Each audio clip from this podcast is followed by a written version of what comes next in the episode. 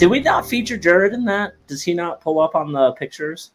Uh, no, not yet. So, hello and welcome. Oh, I'm not supposed to do that when you're here. Oh, Sorry. hello and welcome to the Gooners podcast. It's been a while. Uh, We're we're gonna, we're gonna, we're gonna go into uh, if you're in the chat, um, and if you're not, you're probably not hearing me say that. So, those are, of you that are in the chat, please uh, put your reasons why Andy hasn't been here. Your your suppositions as to why Andy hasn't been here since Nam, and uh, and and we'll we'll figure out who was correct. I have I have a couple of my own, but uh, sorry that was an inadvertent bell ringing. But uh, but yeah, so this is a flash from the past. We used to do it like this. I mean, that sounds hot, but it was just the two of us that started this podcast five plus years ago, three hundred something episodes ago. God, five years. Yeah, I think the text I got from you, let's do a podcast, and I'm like, who are you again?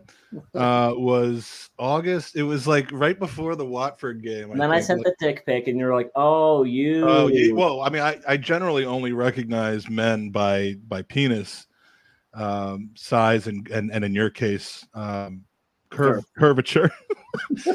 but uh, but yeah, it was August 2016, right after we started the season, after the uh, the first big summer tour of of California, and here we are, five and a half years later, kings of of of not having people watch our podcast. I like this one. I was sore throat, and I couldn't. you know it this in this day and age of sickness and illness um you know oh, or he's, that wasn't the reason your throat was sore maybe he was busy. Um, or I was busy with a new job. Eh, that's a pretty little damn bit, a little bit. Yeah, started started a company.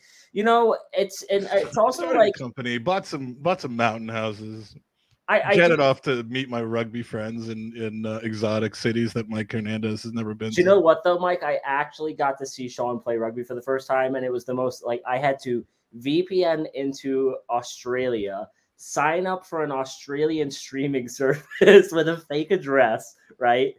And then um had to then watch that while he played rugby in Japan, which was like unbelievable. But you know, the only reason that I found out this is a this is a guy because because you know there's 14 people here that have no idea what you're talking about. This is a guy that on one of your many gallivanting uh, trips, and I'm not one to talk. I, I gallivant my ass off. Um, you were in what Cancun? I was in Cabo, Cabo, and sorry. our sons were playing. And essentially, he is an Australian rugby player, plays for the national rugby team. And uh, they made a comment one week, like, "Oh, how do we get back to Hawaii without going through LA? Because we've already been there." And I just said, "Hey, Denver's got a play like a, a direct flight every day. If you're ever in town, you got a place to stay." And the next day, he's like, "Hey, we booked our flights."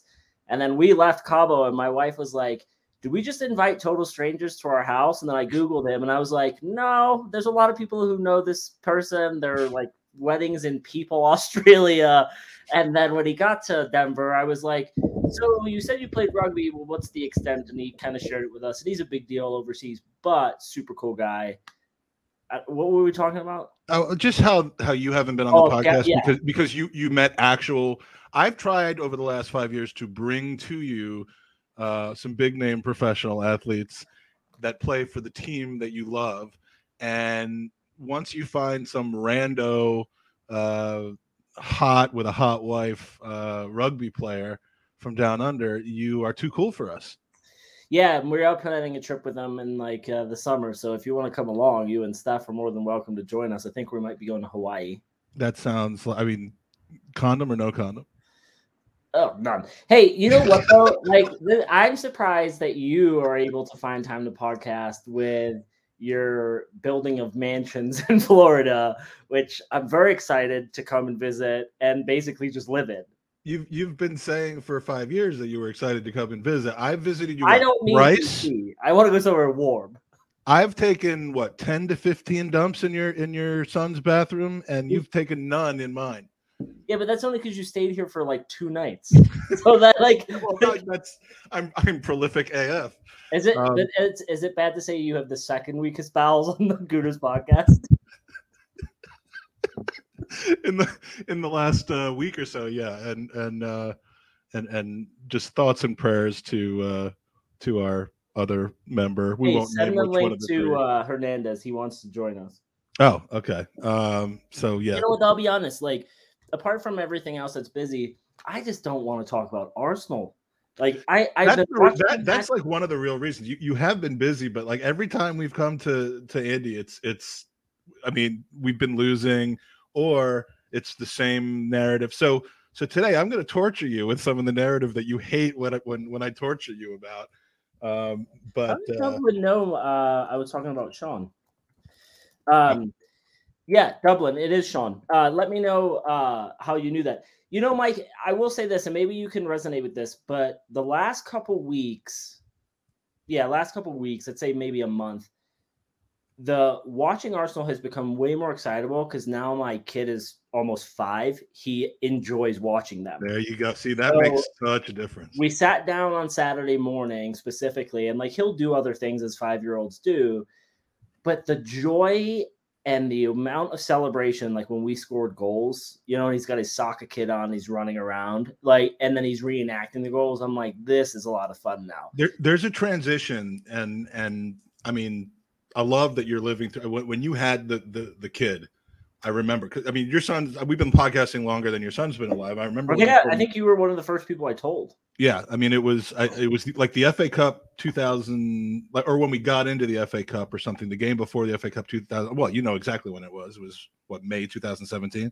That's when he was born. Yeah. Yeah, he was born like the same weekend that um that uh I think uh that that Chris Cornell died. But anyway, it, you know, so maybe he is reincarnated and you have a musician on your hand. But yeah.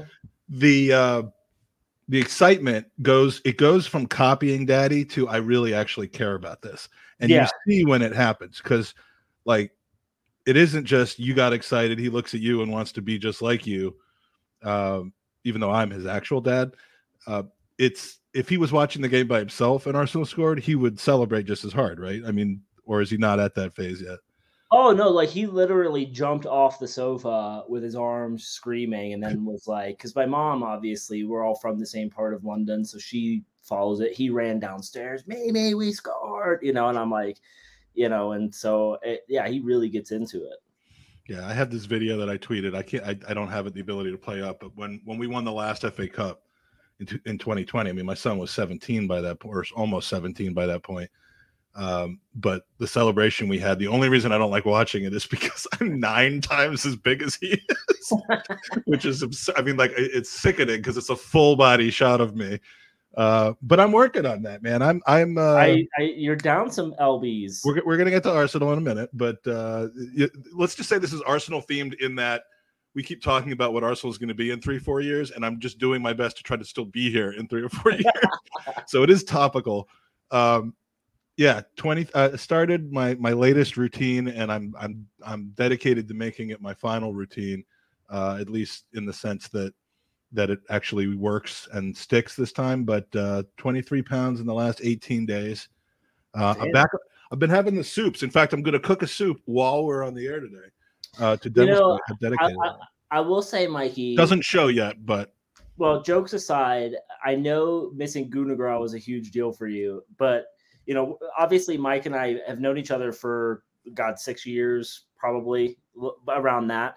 And we're in a very close knit group of people. Most of them live in DC, a lot in Denver. We're all Gooners, right? That's the one thing we share in common. And Mike shared with us in that group, like, hey guys, I'm thinking about not going to Gunnagrå. And I don't think one person told you to go because you're like, this is my health. And we're all like, one person said, can't you wait until afterwards? Who was that? Tom Rosenhammer. which I fully expected because he's he's my travel my travel buddy who always you know we just we have a good time together in in, in random cities. But uh, but yeah I mean Gunnagrå is a big deal to me. I love the the companionship I love going to hang out with other Gooners. It's a really really fun event. There wasn't one last year because of COVID. So I've been looking forward to this for six months and you know I started this thing I'm like I, I started in January. I was just depressed. I'm like, I'm I'm gonna die pretty soon. Probably getting my sleep because of because I'm not doing the things I need to be doing with my sleep issues. So I'm like, you know, I got to do this. So February 2nd, I started, and my mindset was I'll prove to myself I could do it for a week, and then I'll go have four days of debauchery in New Orleans because I, I, can't just go to New Orleans and then take it easy. I'm too addictive of a personality, and and everybody else is going to be doing it. So I, you know, that's just not me. What do they say? It takes three months to break a habit. Uh, at least I, I would say a year or a year and a half, but but to uh, to go to that and then and then like get right back on the wagon. I've proven to myself so many more times that it, there's always something that's going to happen that's going to keep me from getting started. And so I'm like, I got to cancel this trip. So I did, and uh, and yeah, so I'm st- I'm still going. So I do I do want uh, to to stay here. You've certainly lost a lot of weight since we started and kept it off with a with an active lifestyle. I've been trying to. You know, it's it's tough, and everyone I'm sure listening, you know, it, you know, the biggest thing, Mike, is just lifestyle, right? And like, hey, going back to like not taking this down the road of too emotion, but like bringing it back. Like it sounds like Arsenal are coming over here in the summer. So we'll get to go and see them on tour. And then, you know, ultimately, if they're in LA, would be great for me because my wife's family are there. So I can actually take Ollie to an Arsenal game and then hand him off to Chris and be like, yo, if he's being a dick, you deal with him because I'm watching the game. Well, actually, it's going to be I'll wave to you from the press box, Mike and I are yeah. and you can wave up to us. I don't know the, the whole press thing last time on the 2019 tour. You got sick of it after exactly one game and one press conference because yeah. I ruined the press conference for you. Yeah, well, no, you didn't. It was a lot of fun. We had a great time. But I am, you know, I'm hopeful that they do something, and it sounds like it'll be at SoFi Stadium. So, oh, it makes sense. I mean, they'll probably. Yeah. I, I, I would think there'll be at least two games, and and they they might be both in California again. They might. I, I heard. I've heard rumblings of one in SoFi, and then the other one in Poughkeepsie, New York. Uh, at the I Civic, New York. At the Civic Center. No, I, I, I was just trying to think of some small town. That, oh, that uh, I, I was right. gonna say like New, I was gonna say LA sounds like the best place. I was shocked when they came to DC. That was fantastic. I just wish you would come. But anyway, uh, that's what she said. We had a game. We did. We, we played another game. We won. So I, you know, I went into this game like, like you know, you look at the table and you're like, okay, we have some games in hand, which, you know, before the Chelsea result, I think it would have tied us on points with them. And you look at this team and you're like, okay, we clearly cannot get an injury. And then you look at Brentford, and I'm like, this is a banana skin because obviously they beat us in the beginning of the season. Now, granted, there was a lot of shit happening, newly promoted team on opening day and all that. I think we've learned exactly how much of a difference there was in our squad in that game. Right. It almost makes it more excusable. It like for me by halftime, it was squeaky bun time because I was like, this has one nil Brentford all over it. But have you seen that many corners in an Arsenal match before? Like, when was the last time we had like 15 corners before halftime. It was like 15 to, to nil as well in corners. Like like yeah. we didn't concede a single corner, which I, you know that could be a good thing or a bad thing.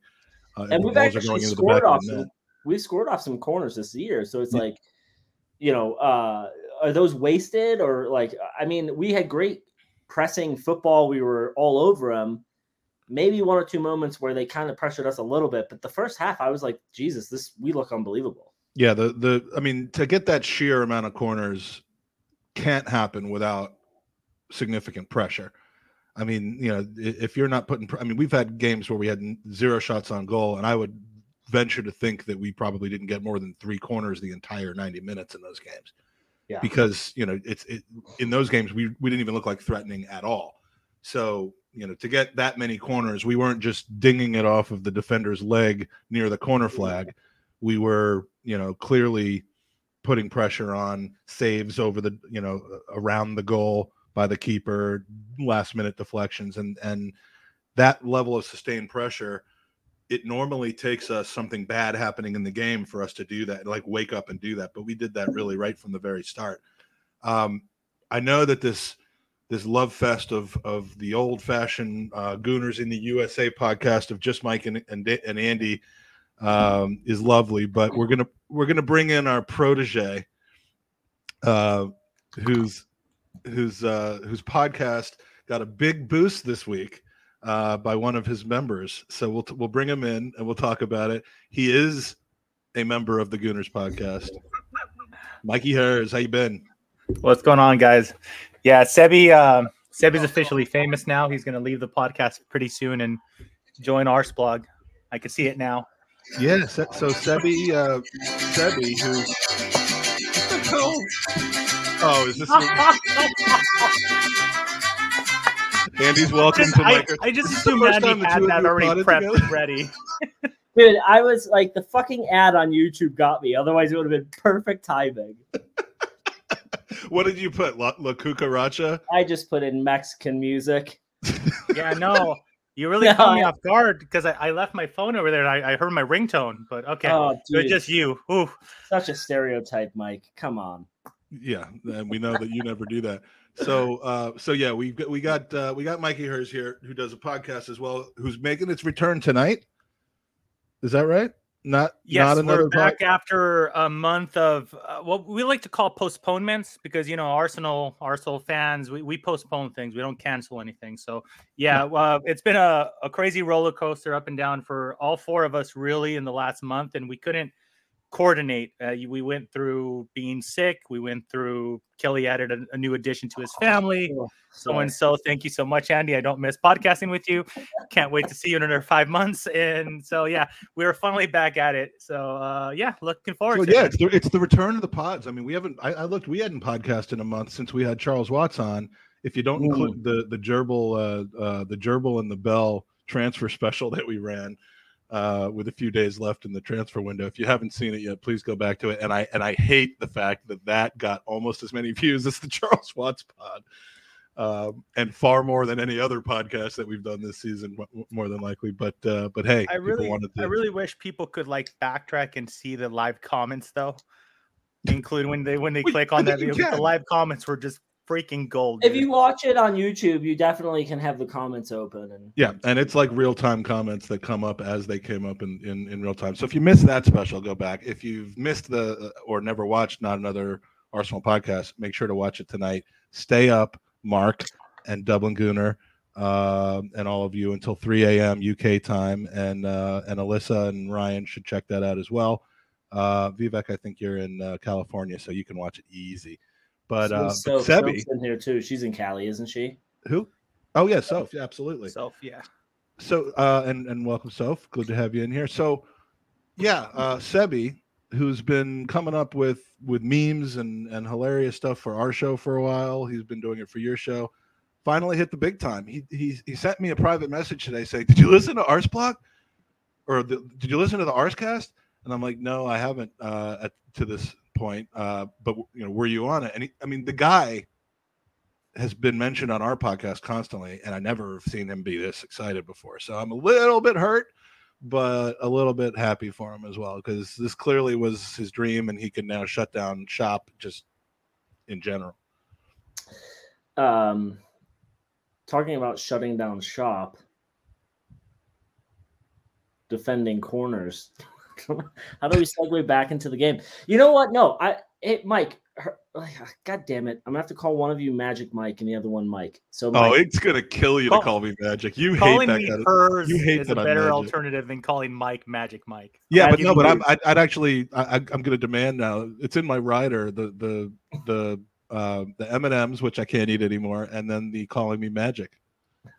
so hers. Uh, first, we were talking about the first half and all the corners that we just let we went to waste. Which Mike, you know, brought up a good point. Like those corners come because we're attacking. But I was watching the match and I was thinking about your boy at Milan, and I'm like, this is the perfect match for a Giroud type player because so many crosses kept going into the box, and there was just no one there. Or Lacazette was just, you know, he's three feet shorter than everyone else, and I was just thinking if we had a Giroud in there, we would have probably peppered four or five of those on goal and made it way more of a nuisance um, in that match. Like it would have just been a completely different dynamic. It would have been 48 to nil. yeah, it could have been. Easily, yeah. I know. I I just saw some stats floating around on on Twitter, and they're saying like Cedric put in like some record number of crosses himself.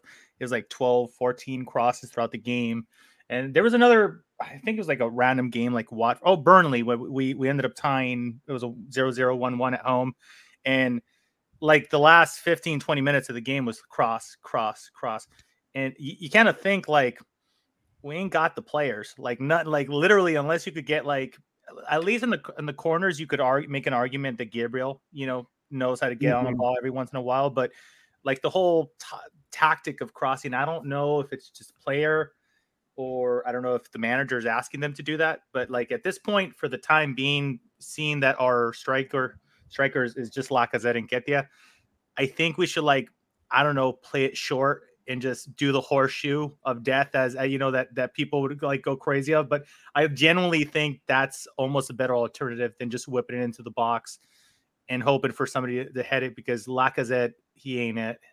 People, you know, part of me was thinking like the horseshoe of death is a good analogy. Like, are we expecting to lose where the ball gets headed out into that area where like Odegaard like they can close in and then like really be on top of the the, the and we re because we've scored a lot of goals from there where the ball drops and then we just do a quick one two and we're putting shots on goal. But it just seems super i just looked it up mike. I think it was 32 crosses this match and 35 against burnley. So you know against two weaker oppositions but even if you took like half of that in a match teams would be happy with 15 plus. Well, and are those crosses all like aerial crosses, or because we we like to go to the byline and or the the the touch line and and cut it back on the ground, which I think has been our most effective strategy this season. And Tierney's amazing at that. Saka is amazing at that. Mm-hmm. Um, you know that I consider to be a cross, or maybe yeah, maybe you call it a cutback. You know, when when you've got a defender on you and you lift it and bend it in, that's the kind of cross that we just don't have the personnel to finish. And I you know, I see over the past 20 years, and, and it goes back further than that, but so many players from Arsenal, people have this romanticism too that they're they cry when they leave and they're upset when they leave and they they they they hate to see the guy doing well for another team. I mean, Rosicky, they hated when he left, or they just romanticize him. Santi Cazorla, I certainly get that. Um, you know, so many of these guys. Some for some people it's Ozil, for some people it's Aubameyang now, and we'll talk about that. But for me, it was Giroud I just he we we replaced him with Aubameyang, and at the time, and still, I would say that if you had to to to choose between a 30 year old Giroud at the time and a 27 year old Aubameyang at the time, or whatever, maybe he was 29. You know, I go with Aubameyang 10 times out of 10 between the two of them. But I, I, I just wish we could we could have still found a way to have somebody with that profile because he's still banging them in at 35 now. Yeah, I think the problem with Giroud, at least for me, was he's never that striker that you start every match. No, and, he didn't have to be. No, and no, he didn't. But you're also not going to sub him on the first half against Brentford, right? So it's kind of like I understand the domino effect of why he left to go where he did for Aubameyang, and then who left from Chelsea? Was it um, I forget the striker that went to Dortmund? There was a whole like domino effect, but ultimately the the way that we're playing right now is great, but when we come up against the likes of Liverpool, where we're low on possession, like we can't do that. That's just not going to happen, and it makes me nervous. But one thing, you know, keep the ball rolling here, were you guys disappointed that there wasn't a clean sheet? Right? I mean, oh, horribly. Yeah. I mean, I I wasn't worried, and I didn't like I I just wasn't worried about the game somehow ending 2-2 although there was that one last second run where you were like holy shit this is about to happen but in general like when that goal went in and and VAR allowed it uh, I figured there was really not enough time for anything bad to happen but yeah it was Michy uh Batshuayi that that went to Dortmund. I uh I was just more disappointed for the back five for for Ramsdale and and the back four who just played so well and you know just the clear the the number of clean sheets we've had. I just love seeing that number tick up because did you know guys that if you have a clean sheet you can't lose? You can drop points but you cannot lose a game. Statistically speaking i think think that's 38 correct. clean sheets and, and you're invincible by the way my water is boiling now in the kettle so i'm going to mute myself are we bo- are we doing that again? I'm, I'm on soup, man. He's making soup. Okay, um, so Mike, Mikey, that was our first match in nine days, right? So like, I look at it and I think, okay, Smith Rowe really hasn't gotten a massive run on the uh, of play. Xhaka obviously had some time off. Saka never really found his groove in the match. He played some phenomenal football, but for me, the one standout player going forward was Odegaard. I thought he was tremendous. But that was nine days off, but we looked pretty fucking sharp the entire match. And I'm I'm wondering, is this like a sense of, hey, they're just young and they have a lot of energy, or do you give credit to Arteta and his team with like, hey, this is our foundation, this is our tactic, this is our plan, and they the players just did perfect. I mean, or is it a combination of all of them? In other words, Mike, do you give credit to Arteta for having us finish eighth last season so that we have nine days between each game? My fucking manager. Let me tell you the the planning that that requires. Smart, big brain, baby. so, uh, I I think if you if you notice towards the end of January, uh, we had those rough couple of games, like the Liverpool game. I know that like the Spurs game got postponed. You could see it, man. They were knackered. Like the the that second game versus Liverpool that second game versus Liverpool, when I saw that team come out, you're like, okay, that's a pretty strong team. It's the team that we can put out. But the performance of of that, they just look tired after like minute 20. And I think mm-hmm.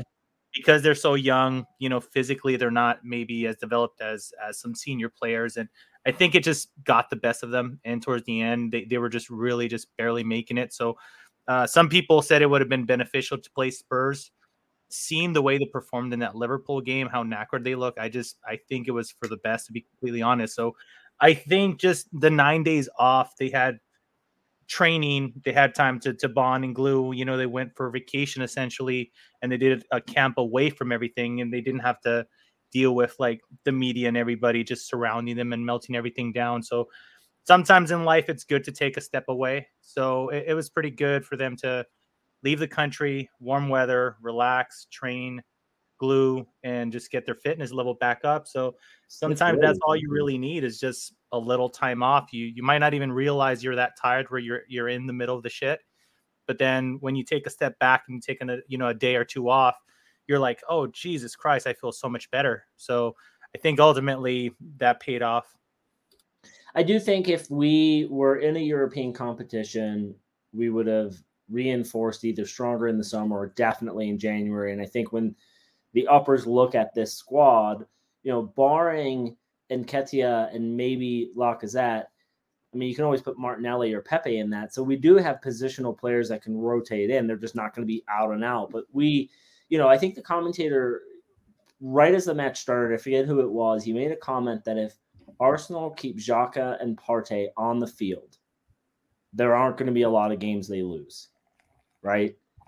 Um, Jesus Christ. I know. I'm trying. I'm trying. I'm looking at my geese. Sorry. Look, there. Do you want me to get to to to start getting, you know, gaining weight again? I mean, I have to. You know, I have to. That's okay.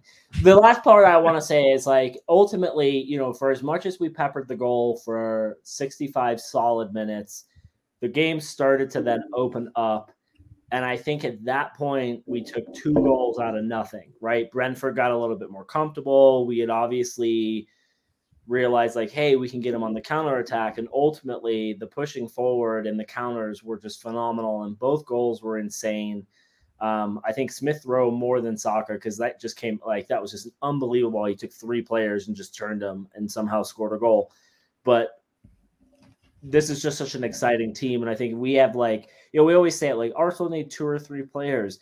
I think we need one player to fi- finish this puzzle. Like if all players are healthy, right? Because they almost were. Like if you look at that starting eleven, aside from Cedric and Tommy Tomiyasu, like you can almost say like Smith Rowe and Martinelli could trade in that position, right? You could switch any of them in there and you're fine. So that eleven, aside from Lacazette, like we've got one missing puzzle piece, and it's going to be a fucking good side. I think we've got two, um, but for the time being, as long as he stays, uh, you know, under control, then this one, uh, well, I you know I agree. fine for the rest of the season. Yeah, I'm not saying that he should. You know, he's a great, but listen, we're not changing any manager's opinion. The guy just fucking walks into the starting eleven. So until a better player comes in and forces his hand, it's still not a bad. Well, like, yeah, and, and, and, he was, and with the January great. window closed, with who we have, I would much rather see him and Partey in there and just kind of the last 90 minutes of the game will be squeaky bum time as as far as a red card or a, or a penalty or something is concerned. But um, but yeah, I mean ESR. The, the beauty of him is we talk about how you know when Gabby Martinelli comes off the bench, maybe he's he's not necessarily as strong as as when he starts. Um, you know, same with Pepe. Like you have to figure out whether you grow into the game or you don't. ESR, you just stick him out there any minute, any game, minute one, minute 60, minute 80, and the guy is transformational. I mean, he, he is to me, a lot of people say Gabriel, and, and when you look at our, our defensive record, it's hard to argue against that. Some people say Ramsdale, and I love Ramsdale, but ESR is the is the player of the season for me to this point. He is he changes games and and and you could the nice thing is you could say that about Odegaard, although there are some games he seems to kind of take off. There have been very few games from ESR that he's looked subpar. And you could say it was earlier in his run of starting every single game and and maybe when he got a little bit tired or jaded, but I mean that guy is going to be playing for England in 18 months or 20 months or whatever it is. I can't wait for that. Uh, it's going to be a different looking England side with Arsenal players in there, and that's what we thought we saw with the English core five or six years ago, or it was the British core because it included Ramsey. Ramsey, but, yeah. But the English part of that, we, we, we thought it was going to be transformational, and and and you know now one of them's playing for a um, for our house in the middle of the street. I know, but, I'm like I don't know if this is the case, right? But I was at a Super Bowl party. My neighbors were from Brazil, and I was debating their 12 year old son on who was better, Neymar or Salah, right? And obviously they're Brazilian, so they're like Neymar's better, and the dad was like, absolutely not happening. Like you take Mo over anyone. And I said to him, I'm like, is Neymar that big in in Brazil? And we start having this conversation. He says, Do you know who's actually growing in stature? And he's like, and I, he's like, I think it's designed by corporation, but he's like, Martinelli's Martinelli. stock is rising pretty quick. And I was like, well, you know, he's had a lot of injuries, and the last couple months he's been slowly working his way in. And you know, he's like, you know, I he's like, I think it's because they know, like, if he stays on this track and he stays healthy, he and I'm like, he won't be at Arsenal longer than a few more seasons if he continues on this trajectory. Because, you well, know, it depends on Arsenal's trajectory as well. I mean, yeah, know, but ultimately, like a Brazilian of that stature will goes go to Real Madrid. Yeah, will always go to Real or Barca or somewhere, right? And and shit, you, it's going to be very hard for us if like I could not see Saka and Martinelli being at Arsenal five years from now if they continue on the path they're on, and we continue on the path we're on. If Arsenal but, is okay, the Arsenal so of the last five years, then I would I would 100 right. percent agree with you. And frankly, I would I would think that that would end up being our Liverpoolish like okay, we're we're not good enough to keep these players. That sucks, but we're going to get hundreds of millions of pounds, and if we spend it right, like Liverpool did, then then maybe we'll we'll get back there. But that's like one more reload from the reloads that we've already been on, and I don't want to have that. I feel like this is the reload. This is the moment. This is our night. Tonight is our night. You know, let the spirit take over. Whatever. Um, so yeah, um, Martinelli is is a stud, is a stud, and he can't even get into the Arsenal side. How good are we? Uh, that was champagne. He's popping the bottle, celebrating Saka's new contract extension. It's fucking um, as far as um, having the, these type of players, these superstars in the club, I look like you know the the rumor is Saka he's up for an extension. Uh, you know, there's there's always the stories of like, oh, Liverpool's keeping tab, waka waka waka. I, I personally I think we we're good 100% for one more contract extension for Saka and I think our headaches are coming down 3 4 years down the line depending on where the club is but I, will say this and you know famous last words um, everything is indicating that the club is moving in a smarter more efficient way and the players that they have seem to be gelling very well so I don't know man I'm I'm more optimistic than I was maybe two years ago when Martinelli was coming up and saying, "Oh, this guy's going to leave for for Barcelona any any minute now." I'm way more optimistic of him sit, sitting around, maybe con- extending his contract again.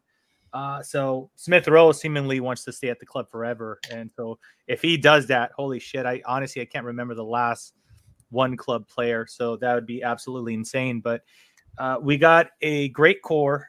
They're they're all approaching their prime. They're not even in their prime, which is amazing if you stop and think about it. Because a defender to be that good, you know, we're talking about Gabriel. What is he? 22, 23? You know, no, normally like peak for a defender is like 28, right? We, we saw Virgil van Dijk for the most part. Um, and I'm, I'm not drawing comparisons and saying, you know, they're the same level because Gabriel is obviously better than Virgil van Dijk. Uh, I, I said it, but um, he he's was, not he, he's not one third of, of, of as good though, which is yeah, what the no, no, no, no, no, um, but no, but uh, you know, obviously, you know, he took took him time to develop, right? He played Celtic in, in his twenties, he played Southampton, and then not until he was like later on in his career is when he made the move and made the big jump in quality. So, um, you know, it's exciting to say the very least. So I'm not going to go the cliche, be excited route here, but I'm optimistic as I as I always am, and I'm looking forward to see how the club is going to move. So I'm, I'm one of the the minority, it seems at least from my timeline, that was okay with the decision of the club saying, "Hey, you know, if we can't bring in a specific player that we want, we don't want to commit on yeah. on bringing in somebody so rush." So like, and then the rumor came out that maybe Isaac was the main guy they want, but they're like 75 mil, no way. I'm fully okay with that. And so, well, um, and, I, and I agree with I agree with Andy uh-huh. that if it wasn't for our our spaced out schedule over the next four months, where we have like 15 games in 16 weeks or something like that, or or did, I um, I think they might have acted differently. But in this case, they said we'll we'll take the chance on injury, but what we're not going to have is tired players.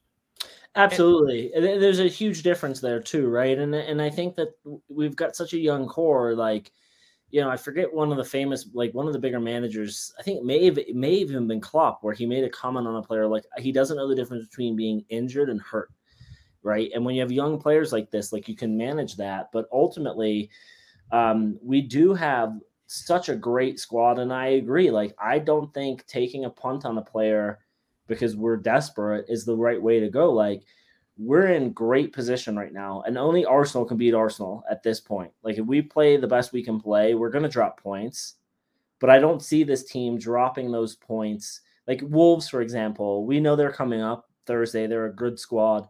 We played them a couple weeks ago. Arsenal of a of a year ago would have lost that match. Like we we dug deep and we found something, and so I, am really confident that we can nab a European place. I'm not going to say Champions League, but I mean it's in our grasp, right? But ultimately, Mike, for me, looking at this match, it, it, it, was a great win. It did nothing really fell our direction, and we still walked away with it. There's some drama because there has to be, and I just want to give my two cents on Xhaka. Um, I don't understand, and I'm off Twitter, right? So I never went on there to see, but obviously from the from the text groups we're in, you could see like there were people on Twitter that were really angry. Aren't these the same people two years ago who didn't want Xhaka to ever wear the armband again, and now they're upset because he's not taking the armband? And like, uh, you know, ultimately, the way I looked at it, watching the match, was he didn't want to deal with that shit while things were happening around him. So I actually give him more praise for being like, no, my head right now is on who's defending who, and we're we're we're talking that. Fuck the armband. And also, if Eddie Nketiah is sitting in the room, and I made this joke in the text message, but it's true. The fucker had two jobs. The first one was know who your fucking captains are, and second is to score goals. And you're failing at both. You're okay, so all right, so so you who climb all over me for conspiracy theories have just automatically assumed that Nketiah fucked up and didn't know what he was supposed to be doing, he which in and of itself is a conspiracy. Okay? okay. Now, now in private, you've cracked down on me for my Xhaka take, but I would like you in front of the world to explain to me what my Xhaka take actually is because I'm not sure. Maybe by now you do, but I'm not sure you understood it. I look. I don't know. I, you I, don't like his face. Like I started your 180 because I thought, ooh, Mike with his big numbers, right? All I know is that if Xhaka is involved in anything positive or negative, Mike has to think there's a conspiracy theory behind it. That's why Owen and I were going down the whole uh, uh, Illuminati route. So, but but did I you know what my point was, though? No, like, I knew what the point was, but you were still trying to create drama. Face. I, I, mean, yes, I created all the drama that's been going on on Twitter because I am the ultimate influencer. The, the fan uh, base would love Xhaka if not for Mike. That's I'm, all I know. I am the king of the gates. because Xhaka Gate 22 this time. Um, yeah, I mean, and and and by the way, you can tell how long it's been since I liked Xhaka by this. I think I had that same kit. You yeah. know, Soph brings up a good point. It, it's all about right. Just let me read this. It wasn't about not taking it; it's about not passing it on. He made it look like he didn't want it, and because of his history, it was inevitable the narrative would ensue. And I agree. If it was any other player, more than likely this isn't a story, right?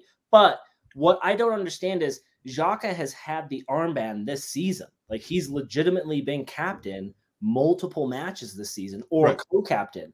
So there had like the narrative always has to be negative around the dude, and that's well, what I just don't understand. And, and here's I my thing because my I'm sorry, Mike. Um, Go ahead, Mike. Go ahead. My initial reaction, which I tweeted when it happened, like I was watching the game on my phone in Harrisonburg and changed like took it off my phone to tweet about it, which is if he just declined the armband, I've actually gained respect for him.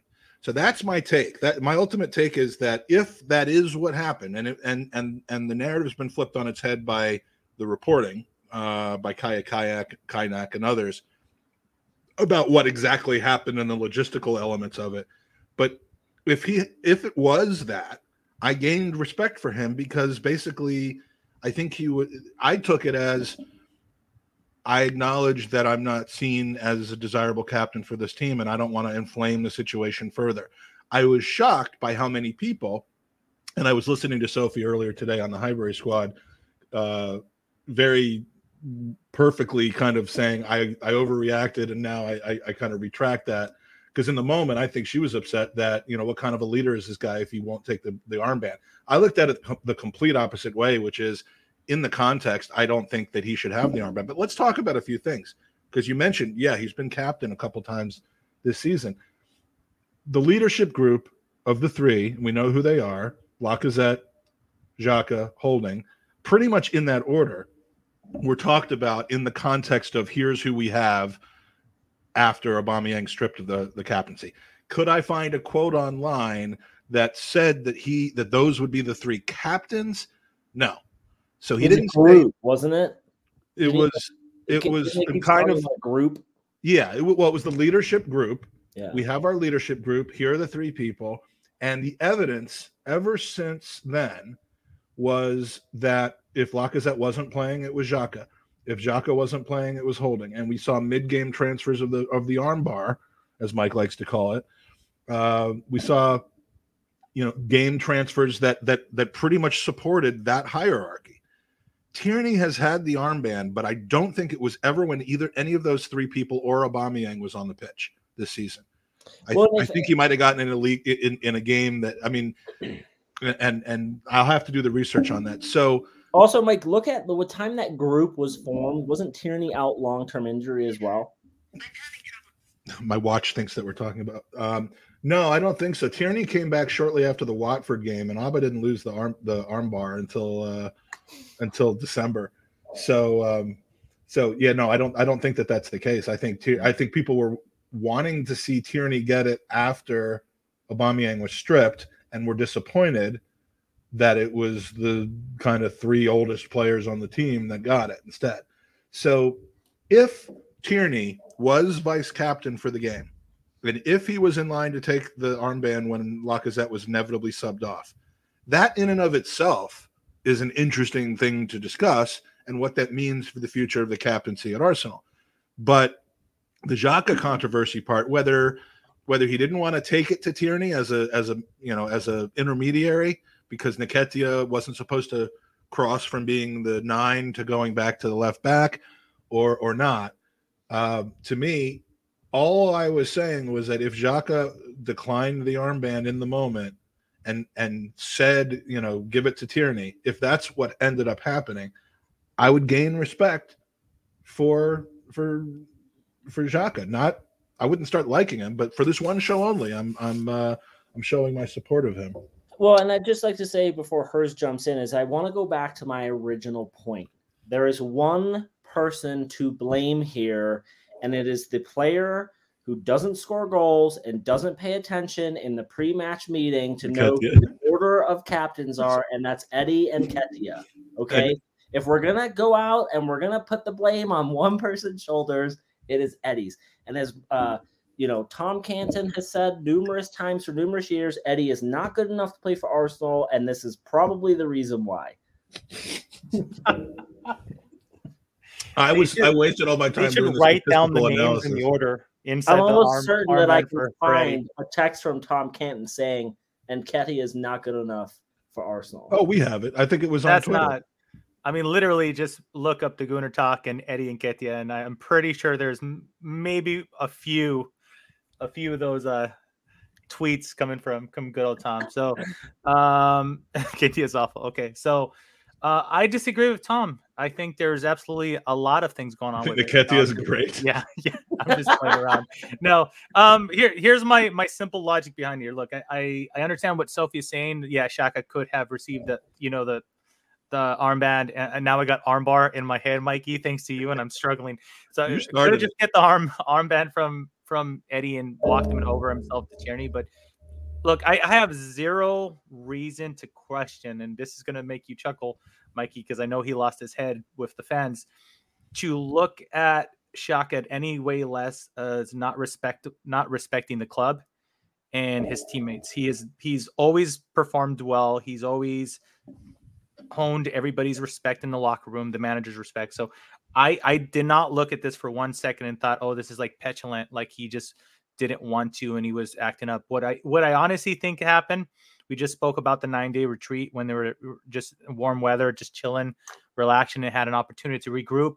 When they were over there, Aubameyang didn't travel. It was clear that he was leaving, and I think that the the leader group kind of you know got got together again. Maybe you know Auba's out of it now. They had to make a decision moving forward. I think the decision of who's who might be captain for next season is already kind of in play amongst the squad. So, as you know, Andy mentioned, Xhaka's been captain this season before. What I'm curious to see is if we're going to see Xhaka be captain again for the season. So I think this is future casting where I think Xhaka himself knows this time at the club is is coming to an end. And I think he might have relayed that message to his own teammates and said, Hey, so that's moving forward, conspiracy. Hey, it could be, but All three of us have separate conspiracy imagine- theories. But could you imagine just for a second the outcry if Xhaka did take the armband and instead of putting it on, ran it across the field to another player? Well- People would have been like, "Why wouldn't he have wanted it?" That Damn would if you do, I, I would have loved that, That- especially if he kneeled with Xhaka, down to right? put it on him, like like when you see the guy kneel down and like and shine the guy's shoe after a goal. And then I would only in love Xhaka's world would like the the ball would have been thrown in, he would have been out of position, they would have scored a goal, and then it's on him as well. Yeah, that, that would have And been again, definitely it relates back to one person, and Soph and I are in, in complete agreement. Eddie can't pass an armband with a GPS system, and he can't find a goal with a map and a compass. All he is right now is a drain on both our lives and personally Jacques' lives. What he should have done was he should have tried to head the Why is armband Eddie to catching- Xhaka because then it would have gone to Tierney. I I missed it. That's true. He should have just he should have just tried to kick it to Xhaka, and it would have made its way to Tierney. You're, you're correct. like when the ball goes out to the uh, like it doesn't even Yeah. go out to a corner; it goes out the side. Yeah. That's what I- he should have hey, done. real quick, count of three, just because I'm seeing it in the chat, and like count of three. Who's your next captain that you want next season? Okay, we all know Laca's leaving, right? One, two, three. Odegaard. No. Yeah. Okay. No, I want I want Tierney. Uh, I know there's a, want Terry? there's, a, there's a strong Nah, I shot want- for I want Odegaard and Gabriel. Ooh, you're going with the goalie. Okay. Well, the, do you know who he is? I mean, you know, he, You know he's a power hungry ex goalie himself. the old the whole can't like even stop three shots Never from the- be a captain is so You- stupid because You the got goalie Tom's sees backing with everything on the Nketiah, by. Oliver Kahn, Neuer, the short Barthez, uh, who else? Um, there's a shit ton of Casillas was like Real Madrid's fucking captain for 15 years. Like it doesn't make sense. Yeah, the, o- the only thing that, about the goalie being captain is the whole thing about you know you, how easy is it to talk to the referee. But you can have a, like a you can have a Tierney be that guy. Oh, totally. And if it's that serious, you can make the trip down the pitch, right? You could like if it's really that especially if bad- you're winning and you're trying you're trying to time waste legally. He has to come down to the opposite corner flag to talk to the referee about just the smallest little decision. All right, so I'm gonna I'm gonna move it on because we you know we're trying to keep this to a tight hour. Um, you know, it's clear that there's a lot of Arteta and Edu in and out, and it's also clear to me that they have totally fucked Arsenal by selling Aubameyang for nothing when he went on to score a hat trick in a league that doesn't matter in the world because there's two good teams and they're not really that good anymore. And uh, what what do we call it? What's the equi- Hey, Mike, you're here. Uh, what's farmers in Spanish? I can't even. Um, I can't even think of the word you caught me off. guard. uh, farmers. El I don't know. Farmero. El Farmer. That'll work. Uh, listen, Spain is a feeder league. Um, Yeah, exactly. There's no talent there. The league has been a feeder league for several years. I'm doing this because I know an anti anti and cri- drives uh, Tom crazy. Um, Athletic Athletic Madrid and Atletico Bilbao are playing over the weekend, and nobody Atlet- knows. at, team. Atleti Bilbao. Hey Yeah, guys, Athletic hold on a second. I just thought of something genius. And then I got Uh-oh. and then I got something for you. That is Let's actually just scary. nail the captain's armband to whatever new striker we want and say, "Hey, come to Arsenal. You're our captain." That hasn't worked in the in the past. Wouldn't that we, be we usually give it to meaning he's people next to in s- line to be sold to? We yeah, we usually give it to people to convince them to leave, uh, not to come to to Arsenal. But uh, before we get That on to might the help in our. That might help in our like come to us for one or two seasons, and then you'll get sold on. So on the I just I, I want to bring it back to the beginning of the pod because you in a very emotional moment if you came in late and 16 of you did. Um, yeah, no, I I planned it like that. I knew you were going to get 16 crazy. and Mike Mike Hernandez. Um, Andy had a very touching story about uh, how how much he enjoys watching the Arsenal with his with his five year old son, Soon to be five. soon to be five, and uh, and so I brought back uh, a little something, and uh, my boy right here, who's now 18. Look how much taller than me he is. Well, you're sitting down, aren't? Well, No, I'm not sitting down, but um, There's the striker si- the solution right there. he Hey, he uh, is a Jake, striker. Just came back congratulations from, on, uh, uh, congratulations on your college admission. Thank you. Appreciate it. and uh, yeah, he just got back from uh, from tryouts for uh, for the for the high school varsity team, which he played on last year. So, I mean, you're pretty much gonna. I mean, you're the Belanda high school at this point, right? Yeah, I mean, I'm guaranteed. I, I Yeah. You can show up today. Yeah. Hey, just whatever you do, think to yourself, if Nketiah is going to do this, I shouldn't do it. And then you're going to be the world's best player. Yeah. Just memorize who the captains are. Yeah. So listen. So did, did you hear his voice just now? Do you remember Andy when we did the first f- first f- few episodes? I think this was our fourth episode ever, and uh, we couldn't find a guest because we didn't know anybody yet. Um, and so we we used to do these picks, and we had Jake do picks for me. After which you were like, if we want to be taken seriously as a podcast, we need to stop inviting our family members on. But And that was when you're like, hey, Soph could do it. And I'm like, we cannot invite our wives to do this. I said Steph. That's I'm not married Oh, to Soph. sorry. sorry. I know it may Yeah. seem like it, but she's not interested in my kind, and uh, and we have a we have a very platonic relationship. But Jewish people? but but here, all right. Here's the voice from five years ago. filling our guest spot today, someone who uh, is near and dear to my heart. Uh, he is my son, who is a lifetime gooner. His name is Jake, and he is joining the podcast for picks this week. Jake, Yep. Thank you very much for having me. I'm happy to be here. now do you Now, mean having you you mean on the having you pod, on the or for pod, having or you for like having as a you, kid like, in the first kid place? in the first place? Um, well, Um, both, well, but both, in but this case, in this on the case, pod. on the Okay, pod. perfect. Okay, perfect. Right, and so Right. last, Mike, your balls um, have dropped. We are going to go We are to gonna the go to the Arsenal, Arsenal and Southampton, match. Southampton match. I'm going 4 I'm 0 Arsenal. 4 0 on this Arsenal. one. on this Confidence one. has got me Confidence has got me buzzing. buzzing. Uh, I think Uh, that the crowd's that going to be right behind going the team for our new team for our new signings. We should have a fully, should have a fully healthy team. healthy team. We should have a great. We should have a great. We should have some great should have depth some on the great bench. depth So on I'm the going bench. So I'm 4 going 4 Arsenal. 0 Arsenal. Uh, Uh, I'm picking. I'm picking. All right, that wasn't. It was supposed to be much more of him, but uh, and I don't know why it was is. There were like two audio tracks on there, but Andy Andy's a mic hog. He was up. He was trying to take the the time and of glory of Jake. Well, I, listen, Mike, your balls have dropped since that episode, and They good have. for you. they have. What are, what are you like a year or two younger than Tom Canton? They're they're about right. he's talking to you. Um, I don't know how old Tom is. How old is he? He's 19. He's a fetus. Yeah, he's he, he you were a fetus that. when he was born. Um, so yeah. Anyway, I just wanted to bring on my son because uh, this is this is my Arsenal partner right here. We love the team. Uh, he wears this to tryouts because he's proud. And Yeah. uh, and and uh, what? 14 years you'll have this. This is not the same one. It's my other son. Not this one. All right, bud. Hey, Go good luck. shower, you stink. Um, Lovely. Canton's Good luck with really Mike as your dad. 27. 27. That's bullshit. I don't know. He was 18 when we met. People keep From the asking old- why Mike's uh, He's echoing, and 26. it's because He's just Jake opened the 27, door to their uh, and Mike's house is a mansion, so the halls echo. So because Jake opened the doors, it's just you're gonna hear a lot of echo. Uh God, he has gotten big, hasn't he? Who, Tom? Tom or Jake. How how many people, Mike, have we? That's no, by the way, th- those aren't his knees. is that your head? yeah, I was I was doing uh, childbirth. I was up there. Um, how many people have we met from starting this podcast who slummed on our couches? who have been on. Okay, you had. well, Anton, we, I had Ola, I've had Ola numerous times. I've had Owen. Canton numerous times, and I had Owen. I don't think I've had any other people. Oh no, I've I've had um, well, I've had Rosenhammer, but I already knew him.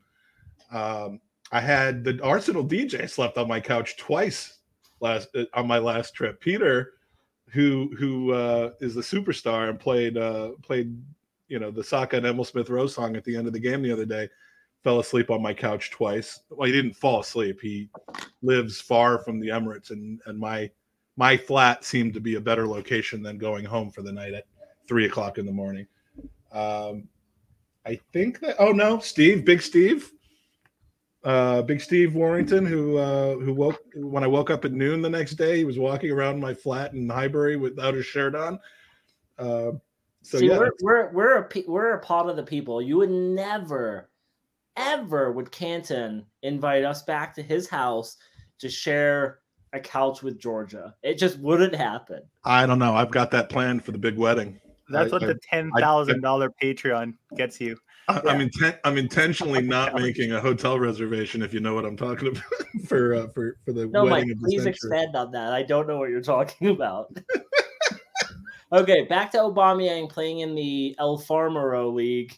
Um, listen, you know, a friend sent me the the the shot of his like hat trick, and I just said that's great for him. Um, I, I wish him no ill will. He was a great player for us. He's a cunt of a of a of a player when it comes to actually being a teammate. It appears because you know he's done it at every club, and eventually he'll do it at Barcelona.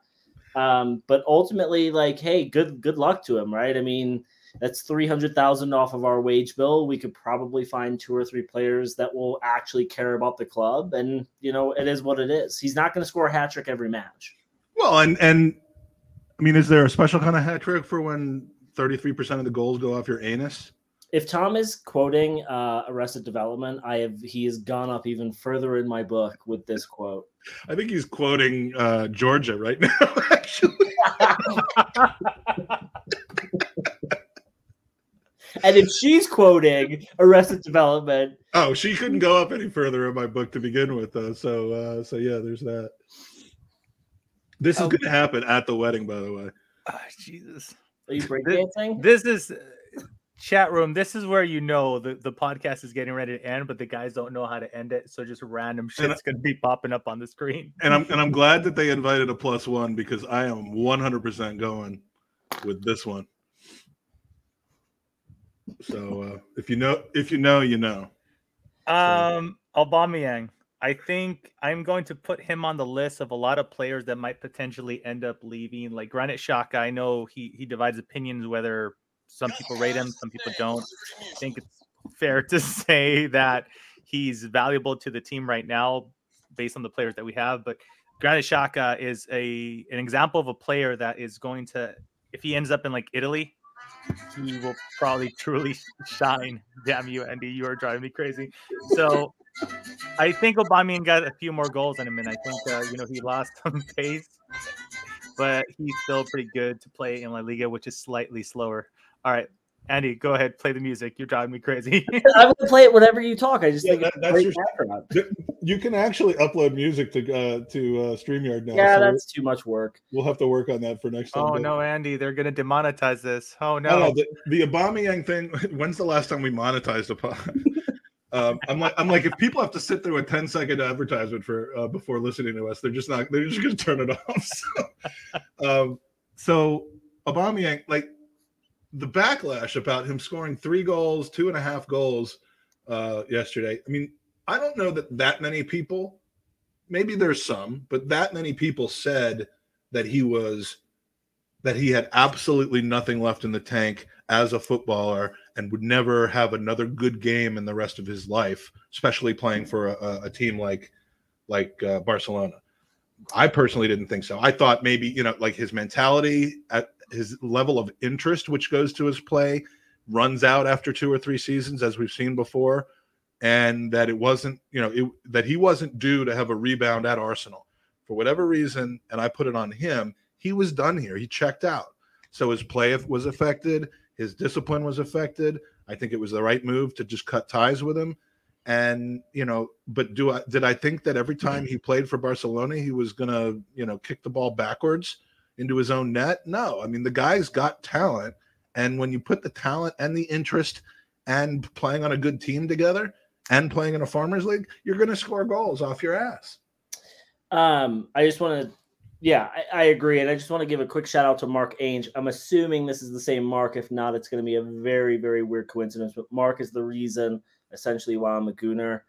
Um, extended family of mine got me into Arsenal, and uh, thanks for listening. Uh, he lives over in Spain. If this is the same Mark, I would assume it is.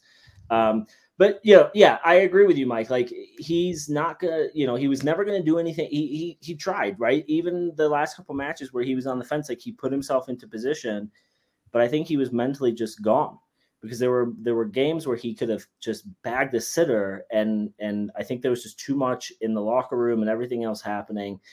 You know, you wish him well, and, and you want to see him scoring goals, right? But he wasn't our captain anymore, and that's okay, right? We, we're we're gonna get better players in. Yeah, I I mean, I'm seeing people though on on Twitter and Facebook that are, um, aka the places that that Andy will not go anymore, the real are- people. that are just slamming Arteta now for letting Aubameyang go. I, I mean, it's it's just so ridiculous. The, the It's more about li- Arteta than lying in than wait for th- yeah, lying in wait for three goalless games from Aubameyang until he scores a goal. It- and my God, he more got- the manager. He gets three against Valencia, which is essentially the same level as Sunderland, uh, who Eddie got a, a hat trick uh, against. So, yeah, big deal. I mean, if, if he if he doesn't score the next game, then am I going to go talk about how he's only scored three goals in, in his entire career in Spain ever? No, I'm not. Yeah. because I'm better than that, and you know it. these are the same people that are angry because Xhaka didn't take the armband because it was Tierney's turn, right? It's the league gunners of the world who are just see you next Tuesdays. Yeah. Well, I'm not going to argue with that. Uh, still waiting for the money back from that shirt, by the way. So we've got uh, we've got two podcasts going here. We've got the Gooners podcast, and then we have uh, Sophie and Tom, who are who are basically talking about his uh, his wedding now at this point. So I um, also would like to say uh, there is raise your hand if you were invited to the wedding. By the way, I- I'll also like to say that there is someone in this, like, or basically someone made a joke that uh, they the only person in this group chat that doesn't have a podcast, and there is one guy in there, um, Danny the GFP, who we asked to come on today as a guest. And not only did he slap us in the face by saying no, he didn't even answer, Mike. He literally read the text messages and just well, he answered in he answered in here uh, with some lame Not ass. I just saw your text here. bullshit. Yeah, and It's, uh, it's there. It's somewhere. He answered something about just waking up and eating meat. Oh no, he said he, he said Not that, in that but, order. uh, but but Andy, the conspiracy theorist, is uh, thinks that that he uh, he he he full well saw it and and decided not to. I okay. I'd have said yes. I was listening to Rogan and cooking. Don't bring up Rogan around Tom Canton. I don't have notifications on, but either way, you two are both mindless twats, and I love hers more than all three of you. Well, that makes sense. I choose to believe that's true, and that's what I'm going to go with. I made the last part up, but I also know it's true. No, don't want to hear it. Um, Um, before we, I know you you wanted to keep you know within an hour and now all I need. So I, I just out of curiosity, I, I know Mikey said you guys haven't discussed the new, um, I guess raising the bar in the whole top The arm bar? four. You know, not making that as a failure now. And you know, Henry came out and said that a few fans have been saying that for a few weeks, and now um, there's another ex Arsenal player that's skipping my mind um, that also kind of chimed in and just backing what Henry said just curious curious with you guys like andy where are you on that? Like i think it's fair to say that the majority of the fan base didn't see us as a top four team going into the season after the transfer window. We you know we discussed this before where it was like a total meltdown. Who the hell has been white? Too much money in ramsdale. I've no you know like a hero. Who the hell is he from a mid-table? Yada Mhm. yada yada. So on and so forth. Now we found ourselves in a situation where look, I hate these stats like 53 or 55%. And I, I freaking hate stats like that. So I'm not going to piggyback on that. But, you know, simple maths here is we win games we're in. We, you know, the, the, the future is our, it's in our hands. So, but where are you on the whole idea of now it's seen as we went from a mid table team, hell, at the beginning of the season, oh my God, we're going to get relegated to Yeah. if we don't finish fourth, where we failed. Like, where do you stand on that? Fair, not fair, fair game? right now, Guys, let's talk about something important. Is this what we're having at the wedding? I fucking hope so because that's my favorite. Oh my I'm god, not- I'm, I'm, not invited to to said wedding, so this is really hurting my feelings, guys. And you guys are Um, no longer invited for the taco truck next weekend. There. We're not invited to the birth of your next 13 children. That's what I thought he was gonna say. I thought he was gonna say you're not invited to the next birth of my child, which will take I'm place. in not live hours. streaming anymore for you people. which will take Um, place one month after the birth of my last child. I I think right now, Mike, to answer your question, we are like if you look at the table, uh, it's hard to say this because we are the top four team, but we're a top four team because we if we win out our matches and they're they're matches that we can pick up points, we are a top four team and it's in our grasp. So yes, I think we have to take it. Like this is a great opportunity. The teams around us are losing points. West Ham are here to stay, it seems like. I don't think so. But them I think their descent is beginning. yeah, United, even Chelsea, they're all dropping points. And like, you know, dare to say it, like I said it before you joined the the the the, the pod. You know, if we win out, we're gonna be fucking close to Chelsea, which is third, right? So it's Well, like if we win out, we're getting 3rd we're- I mean, we're- so well goal difference. But we, games in a row. right, but we are there, and so we have to to take City. it. And I will say this: if this team somehow can finish in the Champions League, that they're fucking young, they will turn ruthless because they're going to have that ability to then go that next level, and the bar should be raised. So I really truly believe that if we can get top four, we can do a fucking damage because you know, and I like you mentioned all those players before. Edu and Arteta have not failed us on signings, and all of the people that are leaving for free aren't on them. That's not on this this senior leadership team, right? That they're getting rid of all the dead weight from fucking years ago, and so they're trying to build something. It's totally within our grasp, and we have to take it. But I tell you this: if you can give this team top four and they get in the Champions League, and we pepper in some other players, this is going to be a fun team to watch. And I'm not saying we're going to win the Champions League, but we got to be there, right? We have to be into a shout. Like top four isn't a trophy. Right now, it is for us. That's all we got.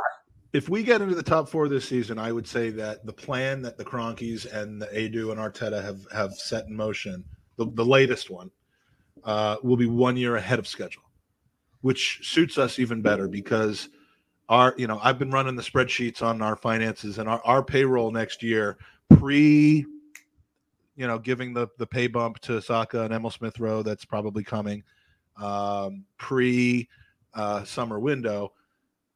I mean, we got a lot of room to, to add quality. And- And, that's all we need is to add a, Ye- a handful of quality people. We don't need an entire squad makeover anymore, I don't think. Am I the only person that thinks? Yes. And I, it's probably the answer is yes. Am I the only person that thinks the Rams winning the Super Bowl is good for Arsenal? Not in financial sense, because I understand that doesn't mean shit. But if Haaland confirmed. But if you're an ownership group and you're about to win, like you're winning the Super Bowl and you're down on the field and you you're like Who was it that that euph- said that on Twitter? It was Euphoria. like- right. Was it you, Mike? So, someone was like, yeah, someone was like, I said it was going straight to the war chest. Yeah. No, but like the euphoria of just winning, and then like you know, you look at what Kroenke Sports are doing, right? Like Mike, I, I it's the hardest cup to win in sports. Like we get that, right? But you look at what they're doing right now in Colorado, who you know, bar today, like are just tearing teams apart. And it's like you almost want to say that like them winning the Super Bowl, like the Kroenkes have to look at this and be like, we want more of this, right? Like eh, I, I, yeah, I mean, there's there's probably something to that, but but I mean, it's just it's a different it's a different sport. I they they might want it more. I but in none of the other sports do you actually have to increase your spending. You just have. I mean, it's like it's a zero sum game almost. Rosters and And teams. don't and- think about spending. Just the the euphoria of being like, we like. Oh well, sure. I, I'm. I'm I'm sure the you know someone at Wigan feels the same way. If they you know if they won a game of darts, the euphoria of winning would make them want to win promotion and event. You know, I, I I know I get I get what you're saying, but I I I don't know that it translates to spending. And ultimately, most people think in the terms of oh well maybe they'll spend more now. A lot of people are saying maybe they'll spend their Super Bowl money on on Arsenal, which there is no Super Bowl money that that they got for winning it. Uh, you know that that argument is is ridiculous, but you know I guess we'll see. And and I don't know that they weren't showing that while very very patient, like the window isn't closing. The window's closing for the Rams, and so they made some moves to to, to push them over the edge. But the so window is just opening for Arsenal, and I don't think they want to. I don't think they want to screw up the the the process by you know by by by deviating too far from it, and and and I think that we saw that to a fault in the January window. That is absolutely true. The Bucks winning did well. I mean, But but, did- but look at but like if They but spend money that every year. specific example, like Manchester United's wage bill, the players that they've signed, they gave too much credit to Solskjaer for for fucking helping them over a small hump. If you gave a Pep Guardiola or a Klopp that Manchester United side, they're winning the league. Well, and they and they. I mean, they But- spend but- money every. I mean, they spend Yeah, over 100 exactly. million net They're they're always window. they're always searching for the win. All I'm saying is that the like if you look at the like holistic approach of what Kroenke Sports are doing, someone just put it in here, Mark. Arsenal don't want to be the run to that litter because all of their teams right now, except the Nuggets, are in championship caliber, and maybe the Nuggets are there or thereabouts.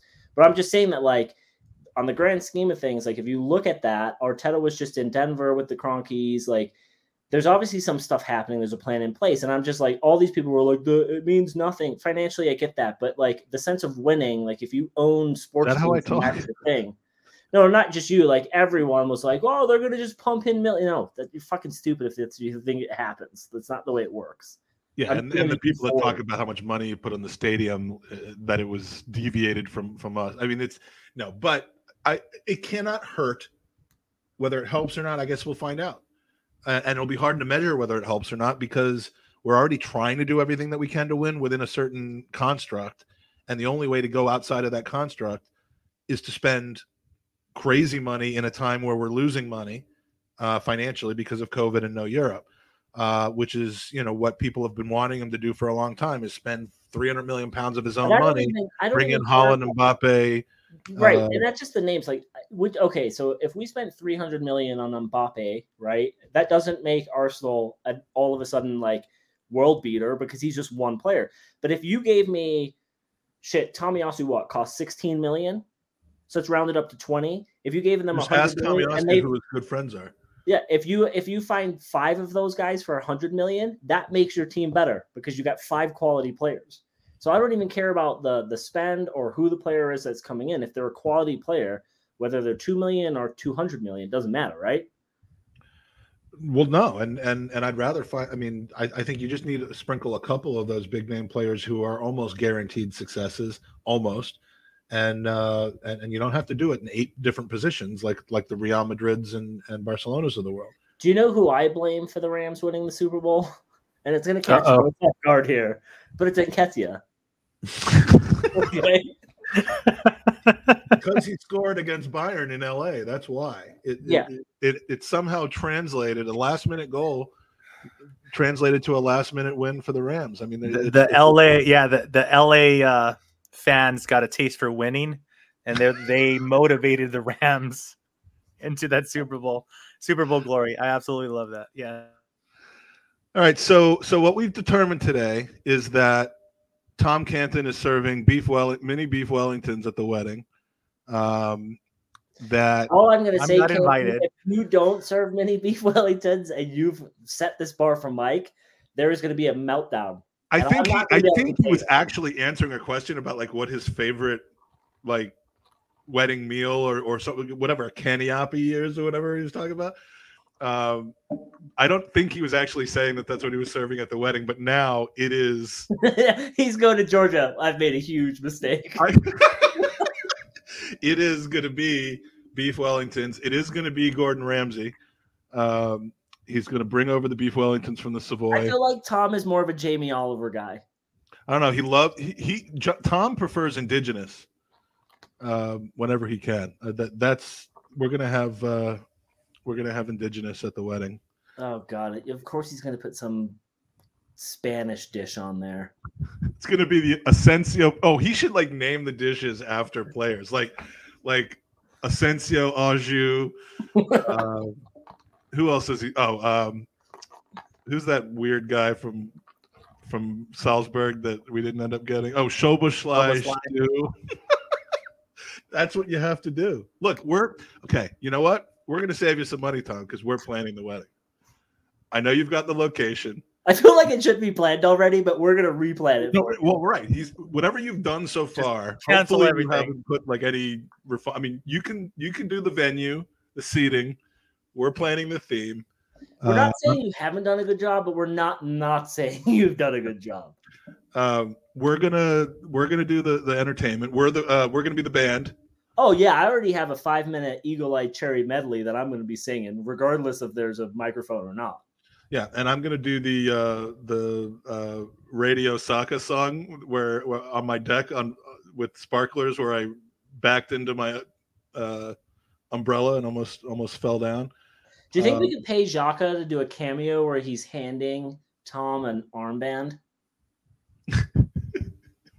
we, we we should do That- that. Um, or like the garter? Real that, comment that from Tom called? Like, tonight. You're assuming we have I have a say in this wedding.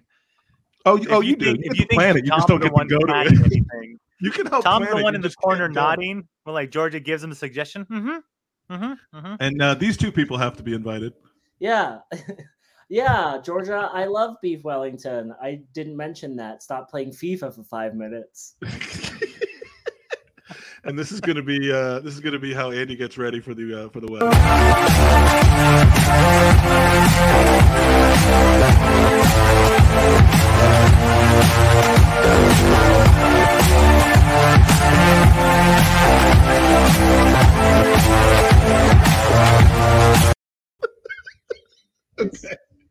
Your foot, dude. Yesterday, I turned our TV on and Chris had paused that Dr. Pimple Popper, and it was like of a foot. And I was like, why is Mike's foot on my television? That was my first thought to myself. What is Doctor Pimple Popper? It's that guy who, or the girl who, a doctor who pops pimples. It's disgusting. Oh, Dude, I didn't realize that was like a wife will profession. binge watch that, and I'm I, I just look away. Ugh. All right. Ugh. On a serious note, we're gonna we're gonna go out with this. Uh, first of all, it's been a lot of fun potting again uh, with the OG three. I'll see you guys Um, in about five months. Yeah, we should do Yeah. this more often. But we need to do know, it more Who was often. the End of season review it begged is. for Until back? next time. What? Who was the person that begged for me to come back? Um, well, Drago was excited about it, and then we didn't see him in the chat. Um, so Said it was uh, Tom. Tom was no, pretty I, happy to see you want to say it wasn't Dublin. It was I don't know. maybe Matt D'Souza. Yeah, I think it might have been him. Why he, he's so excited to have you back, I have no idea. But uh, please do go to goonersvcancer.com. We are we're kind of in a lull right now because I've been focusing on my health and not really You much on- you selfish son of a bitch. Twitter and stuff. Yeah. Um, I'm trying to prevent Swear, prevent Mike. cancer and other things myself, but uh, but we do still have entries available. We're like somewhere around 30% of the way sold out for this, and we'll keep going until we sell it out. But uh, if you haven't seen this shirt or if you haven't donated yet, get your $25 in. It's about 18 quid or so uh, for an entry to win this shirt. Uh, and uh, should we should we cut out with the video and then just be done when we're done, or Oh, the video for the thingy. Yeah. I thought you just meant one of your videos, which I was saying no to, but the video for the video, yeah. Yeah, the video for the I- video. Let's whatever that means.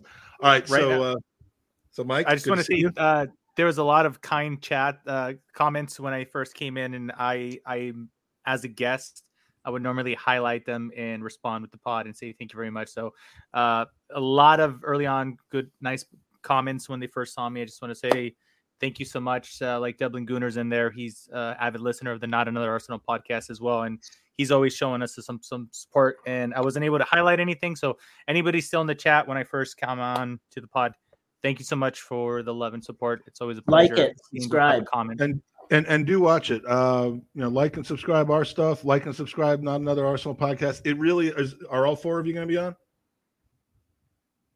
Uh, unfortunately, we got one more week without my good friend Chris. So it's just gonna be Kelly, Sebi, and myself. Well, I might be available if you want me, but if you don't, I won't be hurt. But Okay. it There's a, re- there's a Andy, what are you doing later on tonight? Yeah, it- it's Are you busy? Hey, Mike, what are you doing?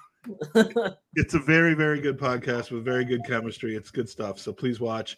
I Uh, listen to it while I'm pooping. Andy, come back soon. Come up. A good idea to do a podcast today. Sometimes uh, it's last minute, but uh, congrats to you for having a, a son who loves Arsenal and didn't Yeah. go back to the West Ham and didn't skip a generation. Hey, And, uh, just a quick story. So, like two weekends ago, we my sister, end the pod. my No, sister like took my nephews to to uh, Tottenham. They Tottenham Brighton, and, and I'm not kidding you.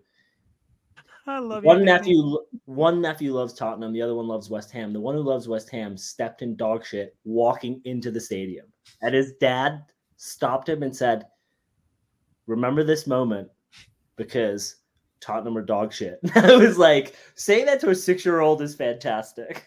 like, but why was there dog shit at that stadium? Like while you're walking in, it doesn't make sense. You uh, you have to learn the hard way sometimes, and uh, and and this is the ultimate lesson that Tottenham get better everywhere they go. Hmm. You can All right, so- trying to find the video right now. Yeah, hit the like button, subscribe. Um, And go to hers will see it in about six goonersvcancer.com. Go to goonersvcancer.com and win this. Come on, you goodness.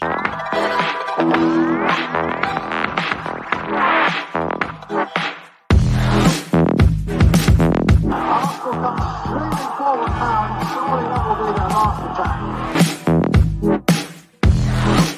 Good ball by Dixon, finding Smith.